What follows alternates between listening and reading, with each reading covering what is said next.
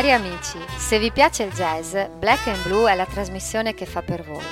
Vogliamo raccontarvi, puntata dopo puntata, in breve, la storia di questo genere musicale, dalla fine dell'Ottocento ad oggi. Lo facciamo seguendo le vicende dei cantanti, dei compositori e delle orchestre inserite nel contesto storico che stanno vivendo, con brevi commenti ai quali danno voce Silvia e Mario, ma è la musica naturalmente la protagonista. E che musica! Música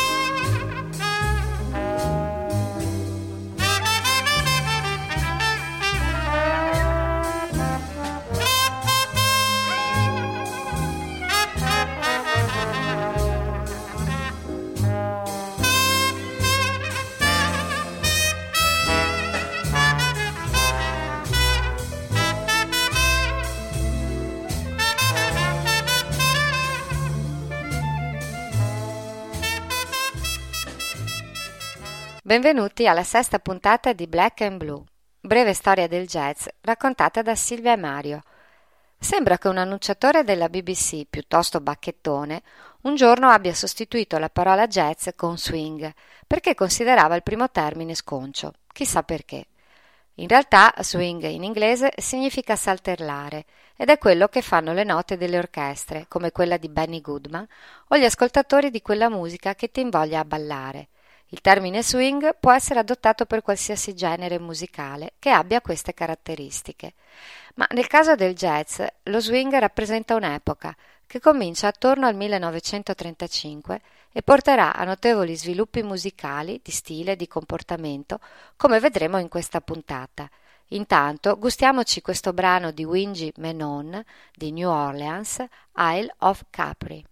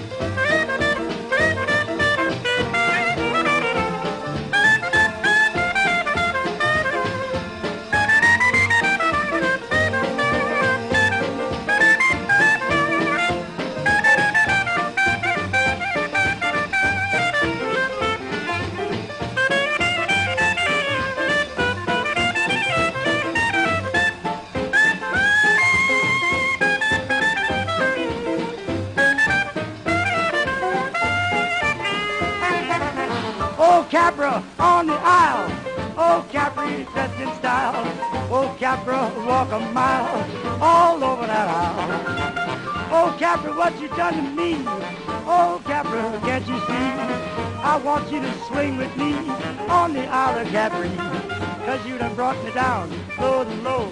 Patches on my pants, you took all my dough. Listen to me if you like to know. The one to swing on your island or more. Old Capra on the aisle, all dressed up in the latest style. Listen, little trumpet, bear with me and knock me off the Isle of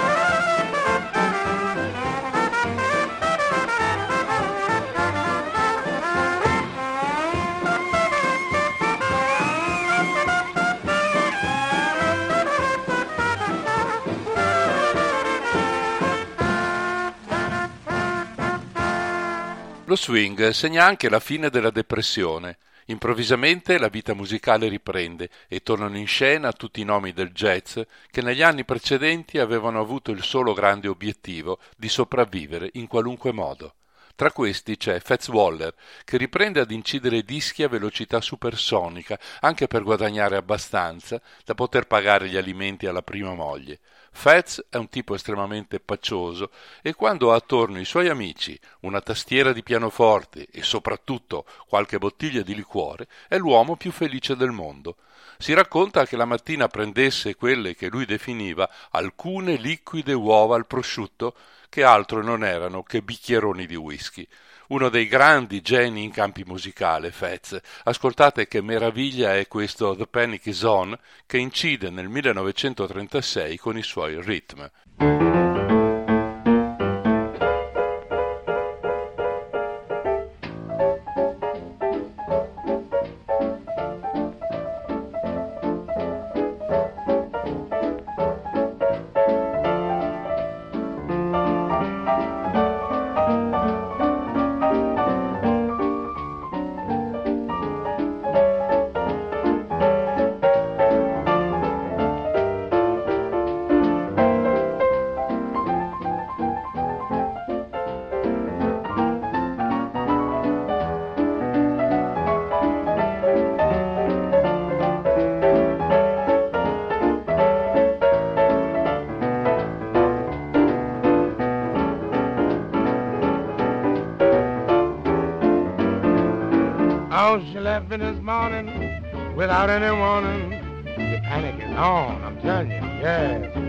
About her. I'm crazy without her. The panic is on.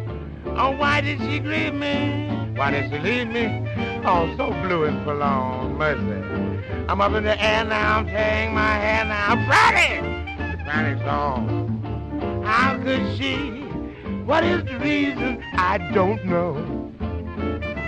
Maybe she is on the season. I hope so. Whoa, the river's nearby. If she's here by tomorrow dawn, you know what's gonna happen? I tell you what's gonna happen. I think I'll jump in. I gotta do something. Panic's on, yeah. That's on that song. Yeah.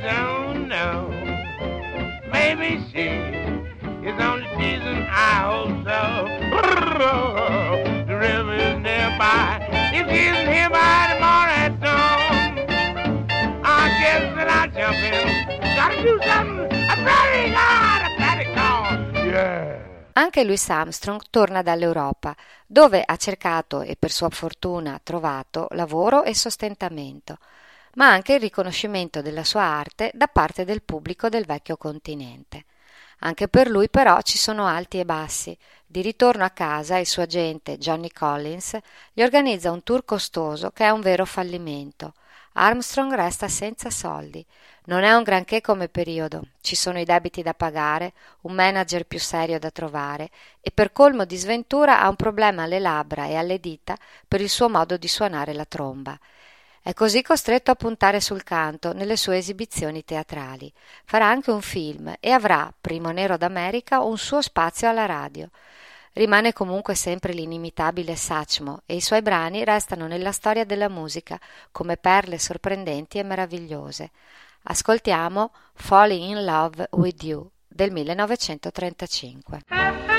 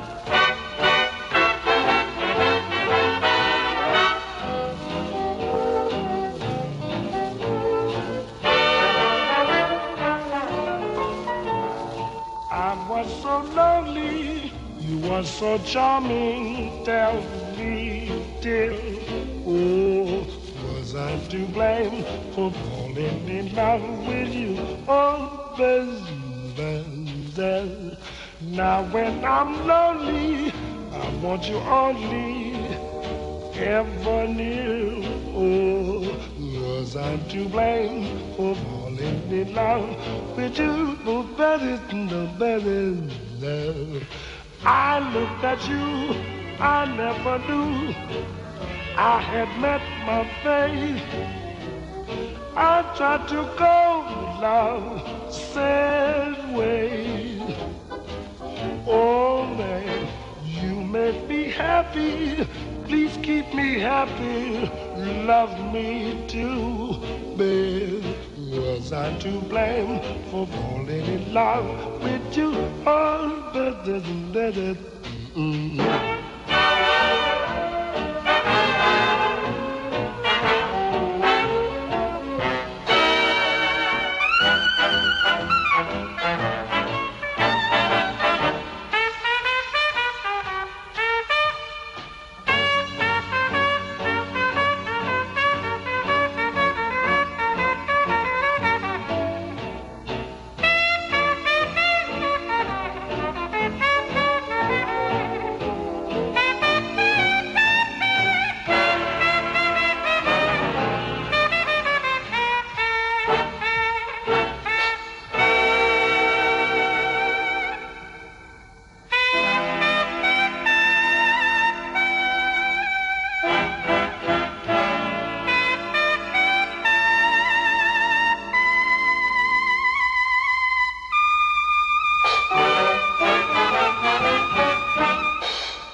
La rinascita e la grande diffusione del jazz induce musicologi e scrittori a interessarsi anche alla storia di questo genere musicale. Lo fa ad esempio Alan Lomax, che intervista Jelly Roll Morton, finito a suonare in un piccolo cinema di periferia. È proprio da quell'intervista che nasce il racconto che abbiamo fatto fin qui degli albori del jazz, dall'inizio del secolo alle prime band, dalla vicenda legata alle case chiuse di Storyville alla migrazione verso il nord. Il jazz, negli anni 30, dopo la depressione, vive un'epoca fantastica. I leader delle orchestre diventano delle vere stelle, proprio come gli attori a Hollywood. Tommy Dorsey è una di queste, trombonista, una carriera alle spalle col fratello Jimmy, clarinettista. La sua orchestra, nella quale entra nel 1940 un giovane Frank Sinatra, infila una sequenza di successi strepitosi che gli varranno quattro Grammy. Ascoltiamo Marie in questa registrazione del 1937.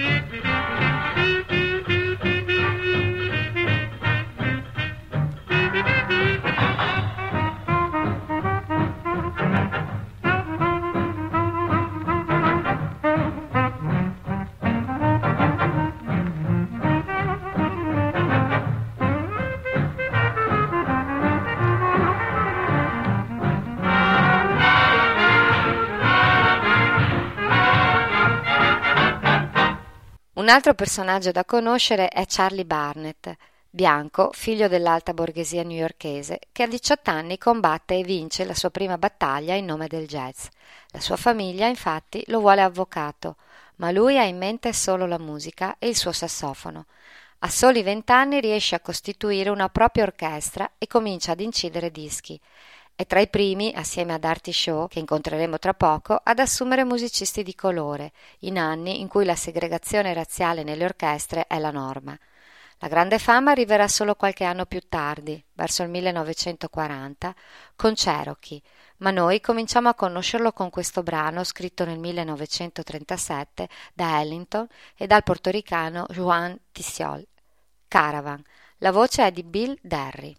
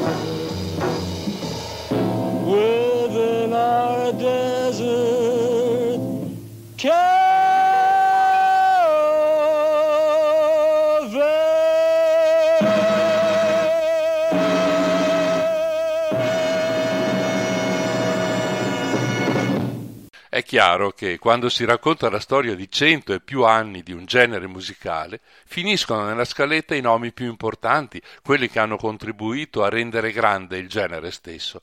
Ma il periodo che stiamo esaminando è una fucina impressionante di artisti formidabili e di qualcuno di quelli meno conosciuti vogliamo parlarvi. Cominciamo con Little Brother Montgomery, pianista e cantante. Nasce sulle rive del Mississippi, non lontano da New Orleans. Comincia lo studio del pianoforte a soli quattro anni, avendo come suo mito Jelly Roll Morton, che ogni tanto fa visita alla sua famiglia. Dopo alcuni anni trascorsi a Chicago, passa il resto degli anni 30 a Jackson, in Mississippi. Appartiene al jazz, ma anche al blues. Non sa leggere una nota, ma impara a orecchio le melodie e le memorizza indelebilmente. Lo ascoltiamo in questa Riverside Boogie.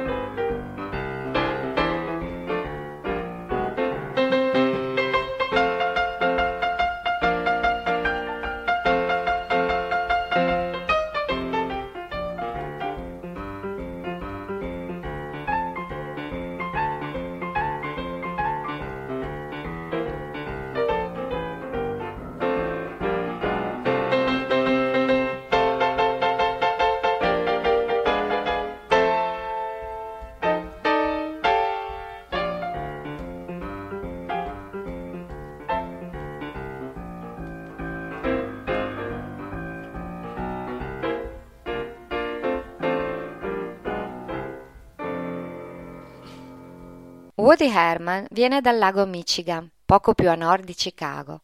Suona il clarinetto, il sassofono e canta. La sua prima orchestra diventa famosa per le sue orchestrazioni di brani blues e per questo viene chiamata anche l'orchestra che suona il blues. Ma l'appellativo che i suoi musicisti hanno sempre avuto è quello di Mandria, in inglese Herd, forse perché il suono del cognome di Woody suona un po' come Herdman, il mandriano.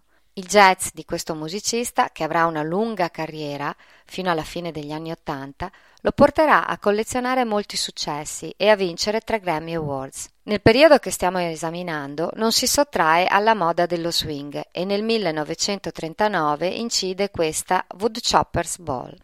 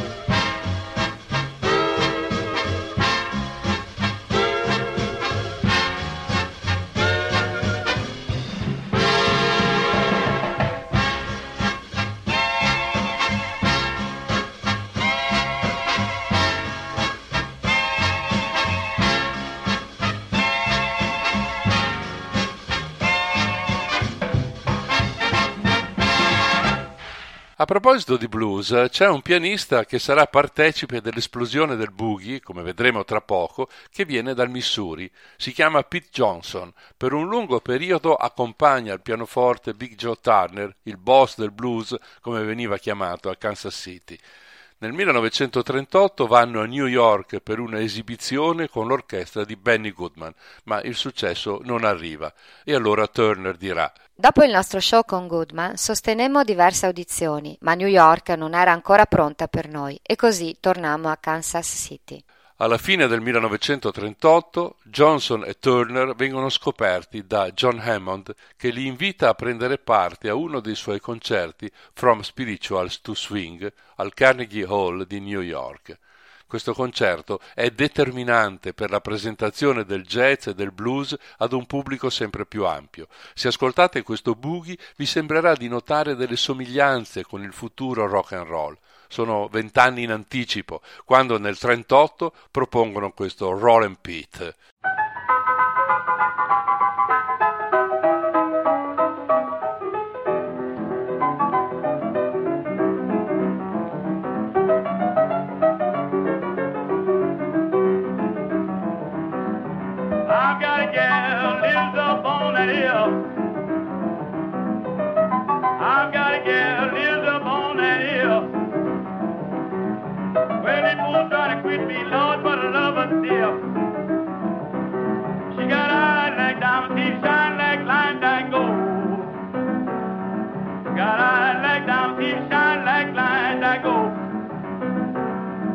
Every time she loves me, she sends my mellow soul. You're so beautiful, but you got die someday.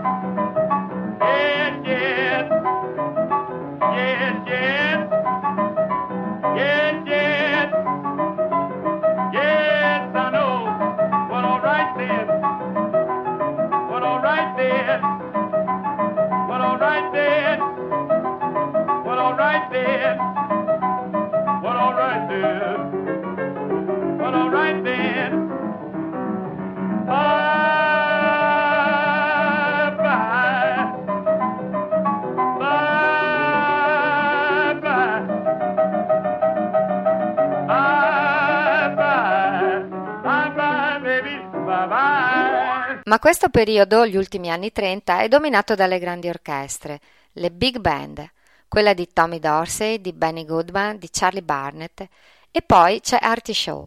Storia curiosa la sua, ma prima dobbiamo fare un passo indietro. Abbiamo incontrato più volte John Hammond, al quale si deve, tra l'altro, il ritorno al jazz di Goodman. John è un appassionato del jazz e va alla ricerca di dischi vecchi. Uno di questi, ridotto in condizioni pietose, è del 1927, di un pianista sconosciuto e introvabile, Mead Lux Lewis. Lo cerca ovunque finché riesce a rintracciarlo in un garage di Chicago, dove lava le auto. Hammond lo convince a tornare a suonare e a riprodurre quel brano che gli piace tanto. Anche noi l'abbiamo già ascoltato qui a Black and Blue, Honky Tonky Train Blues. Rinasce a nuova vita e con esso il Boogie Woogie. Ecco la nuova versione di Mid Lux Lewis.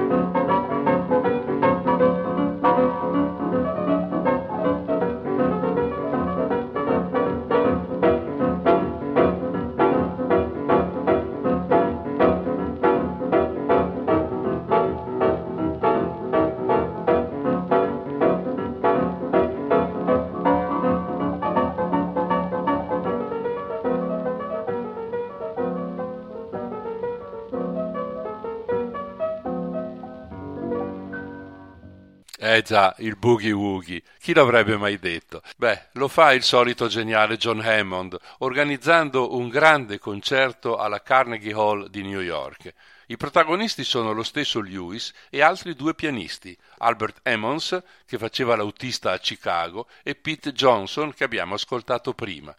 I tre gareggiano in abilità e coinvolgimento del pubblico presente. È un concerto storico perché rappresenta il lancio definitivo del boogie woogie. Eccolo Albert Emmons nel 1938 in uno scatenato Shout for Joy.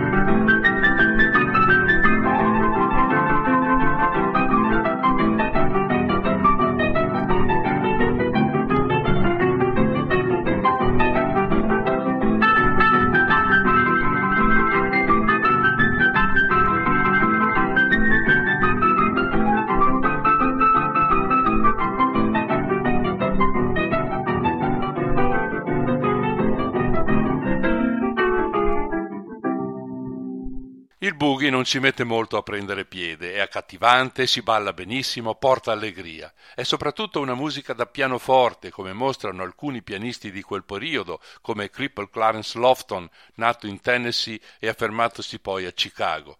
Lo storico della musica William Russell scrive di lui. Nessuno può lamentarsi della mancanza di varietà o versatilità di Clarence.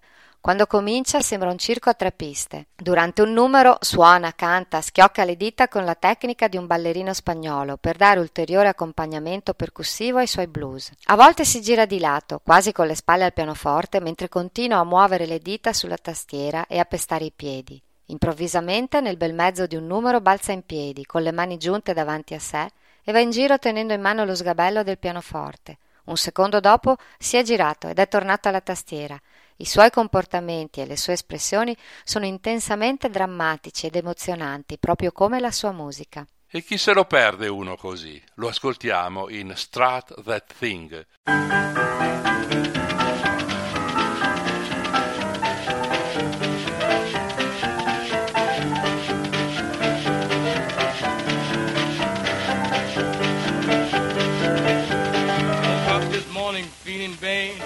About times I was had. You went out, stayed all night. Do you think that's treating me right? Call you should not date a dog. Should date a dog. Should date a dog. I'm telling these lovers, I'd be spitting that thing night and day. And his mama stood around for him a while. Chuck just ripped down the sound. Deacon Jones gave him the praise. Much religion is one of head. Go to him, gotta stop your stuff, call to be spitting that thing night and day, night and day. I mean, and he look, how they just doing that thing night and day. Getting sick and tired the way you do. Grandmama gonna fly is new. Bring Cooper dust round your bed. Wait for morning, find your own self dead. Call you should not dead your dog. Should dead your dog. Should dead your dog. I'm dead in double. I've been sitting that thing night and day. Yeah, beat it out.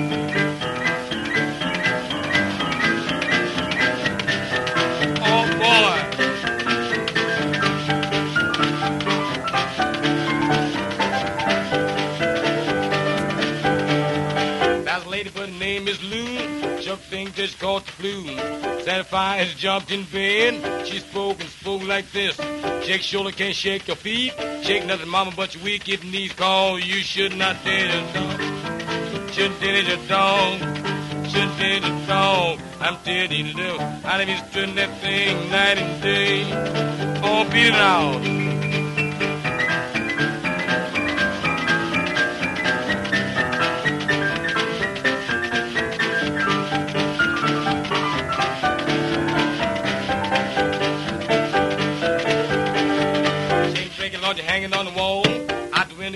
Point fall. Stop while she me all night long.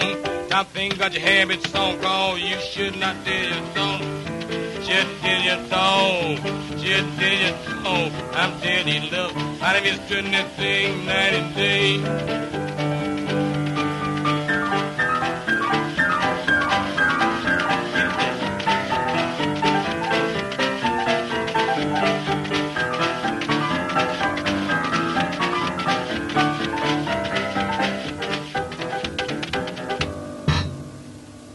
Il nuovo ritmo esplode e diventa una moda nelle sale da ballo statunitensi.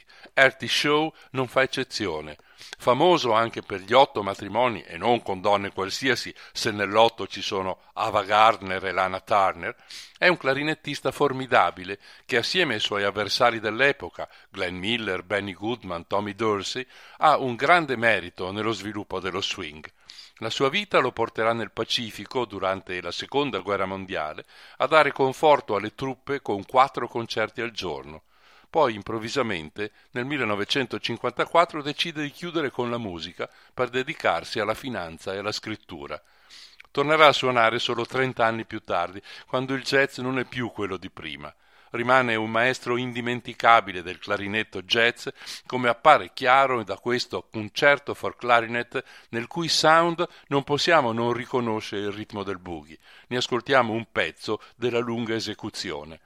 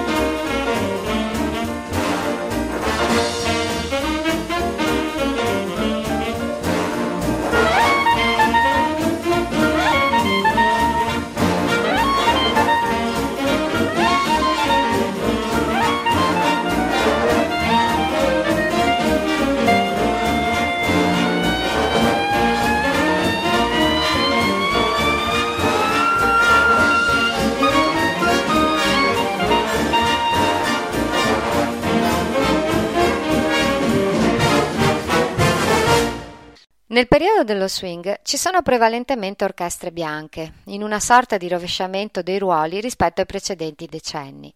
Artie Shaw, tuttavia, assume come voce solista femminile una ragazza afroamericana.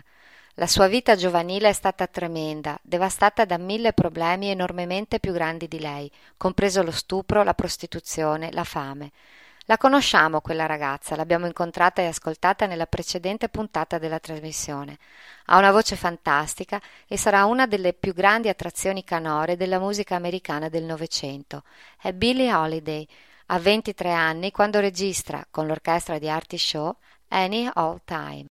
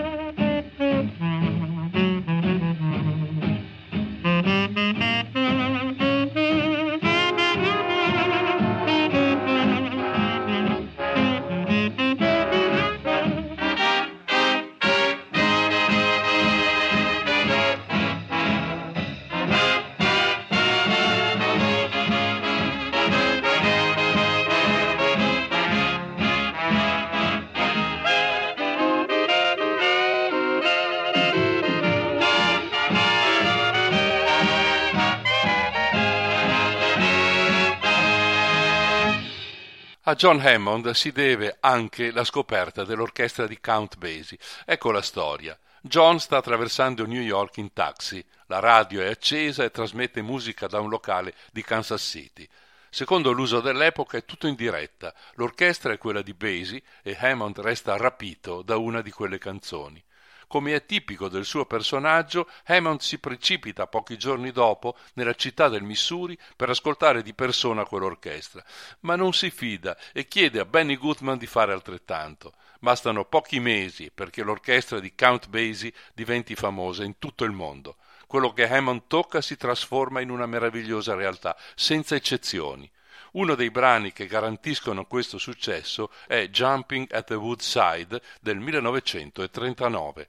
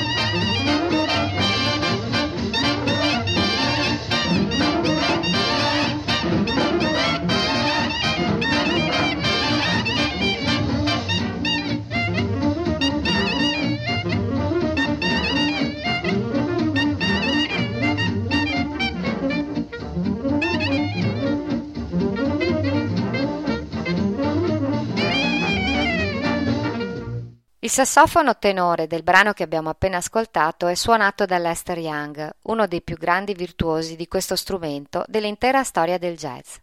Arriva a Kansas City dopo aver girovagato e quindi fatto esperienza in numerose orchestre. Era stato a New Orleans, entrando poi nell'orchestra Blue Devils di Walter Page, poi in Oklahoma con King Oliver ed infine a Kansas City nell'orchestra di Benny Moten. Dopo aver ascoltato un brano di Basie alla radio, gli manda un telegramma chiedendo un ingaggio e come nelle più ottimistiche fiabe viene assunto. I risultati, come abbiamo sentito, sono ottimi. È Billie Holiday a dargli il soprannome di Prez, il presidente, perché lo considera il miglior sassofonista che abbia ascoltato. Eccoli assieme i due inseparabili amici in una delle tante registrazioni effettuate nel 1937, Sun Showers.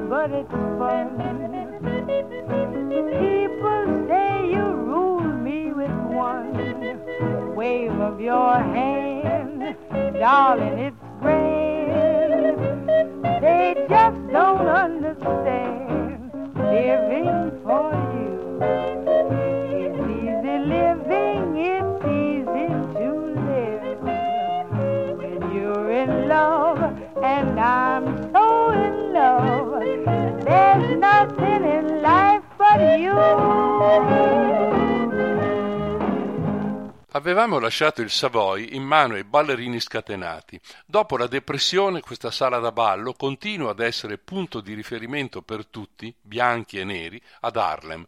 A dirigere le musiche ancora l'orchestra di Chick Webb, batterista e band leader dall'età di 21 anni.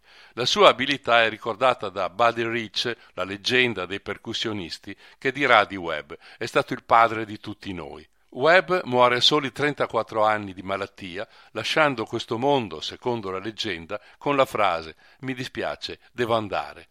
Ascoltiamola l'orchestra di Chick Webb in Breaking 'em Down, una registrazione effettuata pochi giorni prima della scomparsa del band leader a Boston nel maggio 1939. Here's a real Chick Webb specialty, Breaking 'em Down.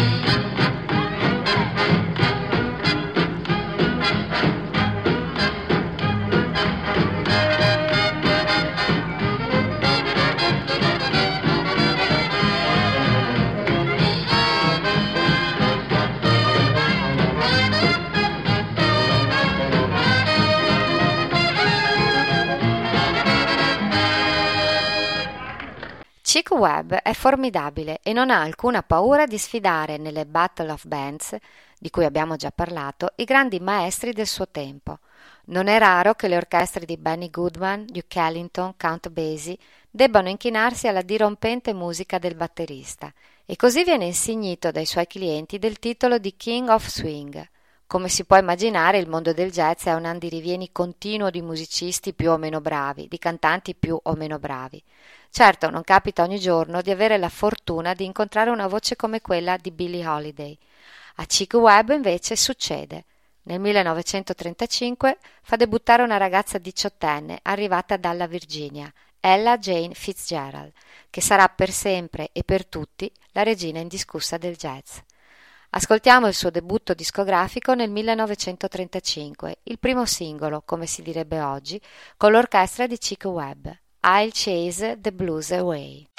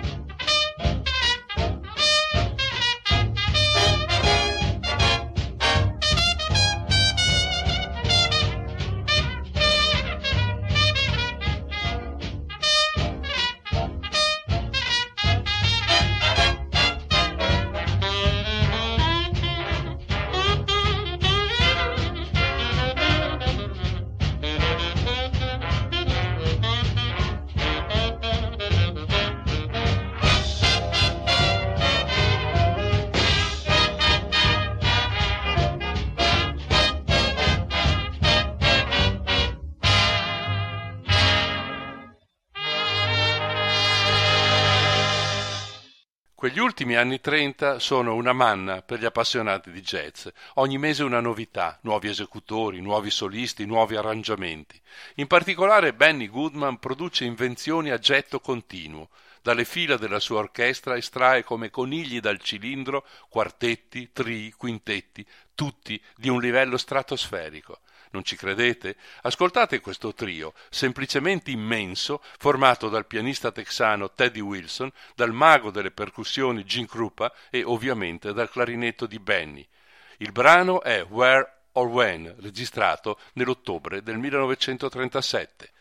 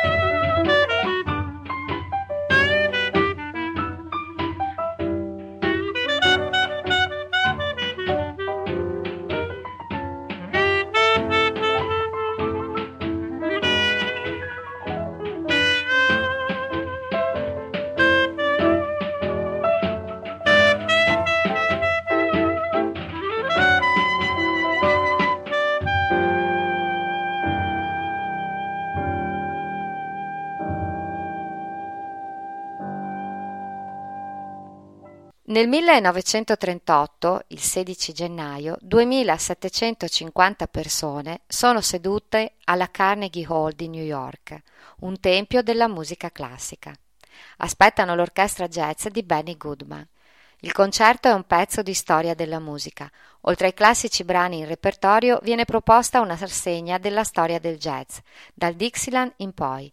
Una jam session su Honeysuckle Rose, Vede come ospiti Count Basie, Lester Young, Lionel Hampton e poi pezzi per quartetto, per trio. Nel finale ecco Sing Sing Sing con un immenso Gene Krupa alla batteria e gli assolo di Babe Rassin alla tromba. Quando Goodman finisce lascia spazio al pianoforte di Jess Stacy.